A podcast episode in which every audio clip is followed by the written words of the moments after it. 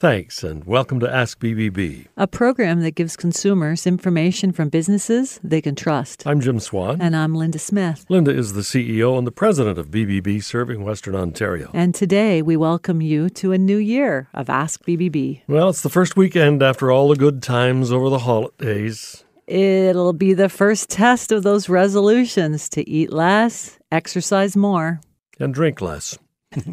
and it's also a time that many business owners and leaders look back on the previous year and look ahead to the next 12 months. This morning, our guests help us focus on things we can do to help make 2018 as prosperous and happy as everyone has wished for us. Making sure that everyone is on the same page within your company and that story that they communicate to your customers and potential clients might be part of that plan. And we'll be joined later by Jill Ellis Worthington of Right On Communication Services International to talk about your communications plan. If you have a plan, does it need tuning up? And if you don't have a communications plan, how do you get it started? A twist on an old adage says a company is known by the people it keeps. To keep good people and to keep people good demands constant attention to their roles within the company and the company's roles in their livelihoods. Training programs that both sharpen skills and keep employees up to date with their best practices can help successful companies. This morning, we're fortunate to have Greg Schinkel, president of London based Unique Training and Development and Michigan based Frontline Leadership Systems, join us. Welcome to Ask BBB, Greg. Thanks, Linda. Jim, great to be with you. We said fortunate to have you here. You spend a lot of time in major cities across North America, Greg, with major companies. Who are some of those companies and places that you wind up? Yeah, it does definitely take us uh, far afield. Uh, probably our biggest known client would be Kimberly Clark Corporation, who people would know uh, makes Kleenex and toilet paper, paper towels. So we train all their people at all their factories in North America. And uh, we also train uh, folks right here in London, Ontario at the London Convention Center. And we've trained at Massey Hall and Roy Thomson Hall in Toronto. So we've worked with probably almost 800 different companies in southwestern Ontario and through the United States. Your training focuses on frontline leaders, supervisors, or managers. Why frontline instead of executive development? That's a good question, Linda. You know, when we looked at how many leaders there are, first of all, in companies, most people like the glamour of doing executive development. Um, but really, when you think about it, there's way more supervisors. And if you go one level below the supervisor to that team lead or lead hand level, there's a lot of them. So first of all, we realized as a business opportunity, uh, those there's a lot more of them than there are managers and executives. But we also realized that those people actually uh, are in touch with most of the people in the organization. So when you think about it, they actually interact day to day with almost all the workers in the company, even though they're at the most junior level in the leadership chain. So there are people you want to pay attention to. Uh, what career advice do you give to people who are seeking a promotion to becoming a supervisor or a team leader, Greg? Uh, that, you know what? That's a good question because I think a lot of people say yes to promotions and they don't even realize what they're getting themselves into. So I think most people want to be promoted because they think it'll bring them maybe more uh, pay, a raise, or you know might give them a better title or more power. But really, it brings a lot of responsibility. So I think first of all, you want to be diligent in delivering the results that you're expected to do at any level in the organization. And then if you really have your eye on becoming a leader in the organization, then what you're going to want to do is to make sure that you treat people well with dignity and respect, that you execute on what your manager expects from you on an ongoing basis, and that you don't burn your bridges along the way because a lot of people say and do things that ends up costing them later on in terms of respect. What mistakes do companies make when buying a training package? Uh, it, you know, in, in the book that my father Irwin and I wrote called uh, Fusion or Fizzle How Leaders Leverage Training to Ignite Results, uh, we actually dissect what is the differentiator between good training and bad training. Uh, the worst thing that companies do although you know i guess it does some little bit of help is they'll bring everyone in the room and they'll do what's called flavor of the month training. So they'll go okay here's our topic. We're going to put everybody through this and hope for the best. And the reality is most people go back to their old ways um, so I think the biggest mistake companies will make is they view training as an event and not a process. Really, most of the effective training happens outside the classroom, either in the work and expectations set in advance, or in some cases with the follow up work in terms of performance support. So the mistake is not to think of training as actually a big process to manage performance. You mentioned the book. Does did you have to be part of a training package to get the book, or can you get the book uh, independently? Well, Jim, my dad is very uh, thankful that we actually include some of our books in the training packages. it does help boost sales, but uh, those those are of course available on our website. So, if you're interested in the book title that you mentioned, you can go to the website to find out about it. When when um, people are involved, what's the biggest mistake that a new leader just on the job will make on that job? Yeah. Uh, typically, the biggest challenges that they face is when they're managing the friendships and leadership conflict that can exist. So, uh, for example, if you've been working alongside people and now they're your you're their supervisor mm-hmm. or their team leader, that creates a bit of conflict because they might expect you to cut them a break or cut them some slack. And really, when you say yes to that uh, promotion, you're deciding to put the leadership role ahead of those friendships. Not everyone can handle that. Um, and I would say the other you'll see one of two things. You'll either see that where people get a little too nice with people, or you're going to find that uh, people get too bossy and let the power go to their head, and that doesn't work out well for them either. So, what are some of the things companies should consider when sourcing training for their leaders? Well, I think the first thing to realize is that not everyone is suited for every audience. As as you mentioned, we focus on frontline leaders, so there would be colleagues I would likely refer if it was for executive development or management training. So if you don't have the right trainer in the room, they don't speak the language. Um, they don't speak the language of the people. Um, in the case of manufacturing versus, say, a banking environment or a service business, it helps to have someone who can speak the language of that industry. So they're not using banking references in a factory environment and vice versa. So, um, again, I think that you consider the person who's doing the training, but again, what is the system from the pre training work that might get done to the post training support and the sustainability process? You're listening to Ask BBB, and our guest is Greg Schinkel, president of London based Unique Training and Development and Michigan based Frontline Leadership Systems. Uh, and when we return in just a moment, we'll find out how Greg stays locally connected, even though he's constantly out of town. Welcome back to Ask BBB. We're talking with Greg Schinkel, president of London based Unique Training and Development and Michigan based Frontline Leadership Systems. Greg, you spend a lot of time traveling across North America as we heard in the last segment. How do, how do you stay connected locally? Well, Jim, actually, one of the nice things now is that a lot of training is starting to shift from being just live in the classroom to include e learning. So, thankfully, uh, I get to do some of the work from home because we can deliver uh, workshops virtually through webinars and through e learning modules. Uh, but the other thing I like to do is I stay involved in Rotary and Rotary International specifically, and right here in London, the Rotary Club of London. Uh, BBB has a long standing relationship with the Rotary Club of London. At the Business Integrity Awards in November, you presented scholarships to the two winning companies on behalf of the Rotary Club. Tell us a bit more about these scholarships. Yeah, well, the uh, the relationship that we have with the BBB ha- has been a long time coming, and uh, we've been we've been partners for a long time. And it's probably because of, because of our ethics at the Rotary Club and also the ethics of the BBB. So um, when we looked at partnering with the Integrity Awards, there was no better way for Rotary to get connected than to offer some scholarships. Rotary cares a lot about literacy and uh, so, what we do is for the BBB uh, Integrity Awards, the two winning companies, the uh, smaller and the larger winner, uh, each get a scholarship for $1,500 that they can appoint to whoever they decide. Uh, this past year, uh, we were fortunate the two winners one is giving the scholarship to three students, and the other is giving the scholarship to two students. So, really, five students are going to have support for their post secondary education, and uh, we're just happy. It, the genesis of the, uh, of the um, scholarship is uh, the Ross Emery Scholarship, and Ross was a longtime member of the Rotary Club of London, and his son Steve still stays connected with us, and that allows us to keep funding this scholarship through the Rotary Club of London Foundation. So it's a long-standing award and a long-standing relationship, Greg. Uh, how important is is it for your company, um, the, both of them, to be part of the BBB? Well, actually, being accredited by the BBB, when I originally signed up and I wanted to get that accreditation, it's because we were doing more and more business online. So having that accreditation logo and symbol gives comfort for people. I know I look for it when I'm buying services or products online.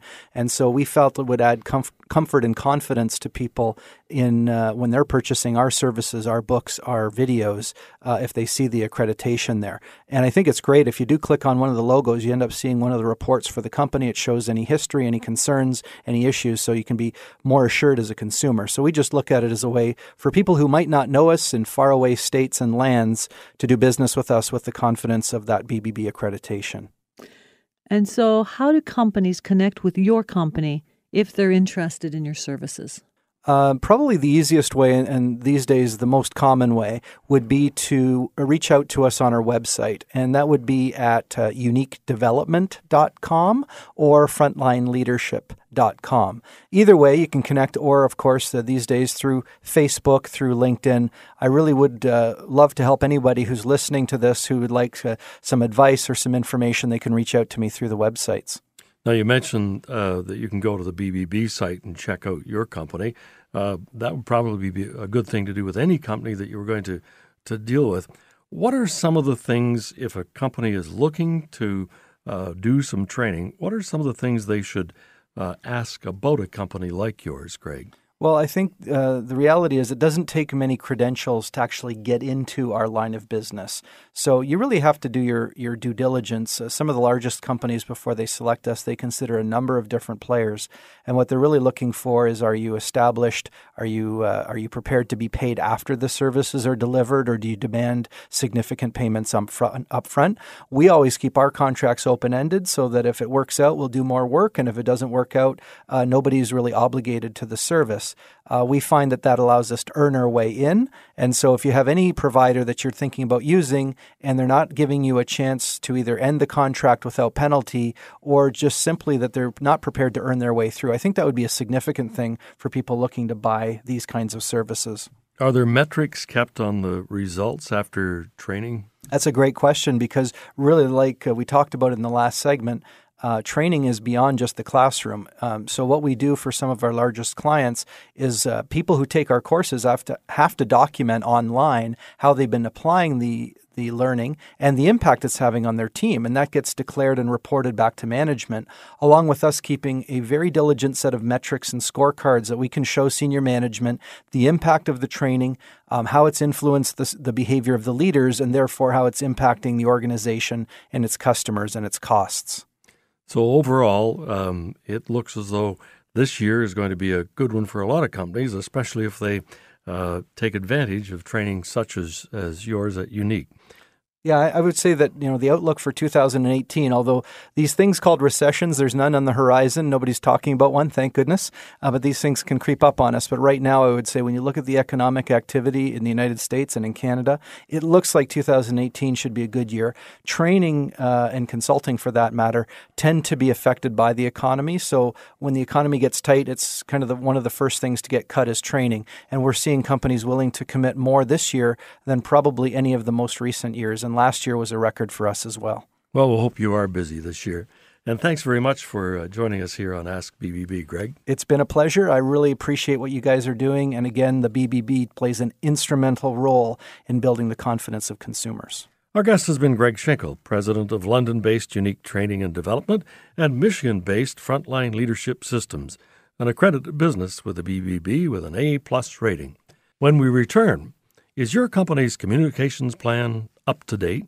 Welcome back to Ask BBB. I'm Jim Swan with Linda Smith, CEO of BBB Serving Western Ontario. Communication. You talk to customers and employees each and every day. It's just a natural part of living. But in today's world of business, communication involves everything from your telephone message to social media like Facebook, Twitter, and Instagram not to mention internal communications that help shape your company's image. Jill Ellis Worthington, Chief Communicator with Right On Communication Services International, joins us now.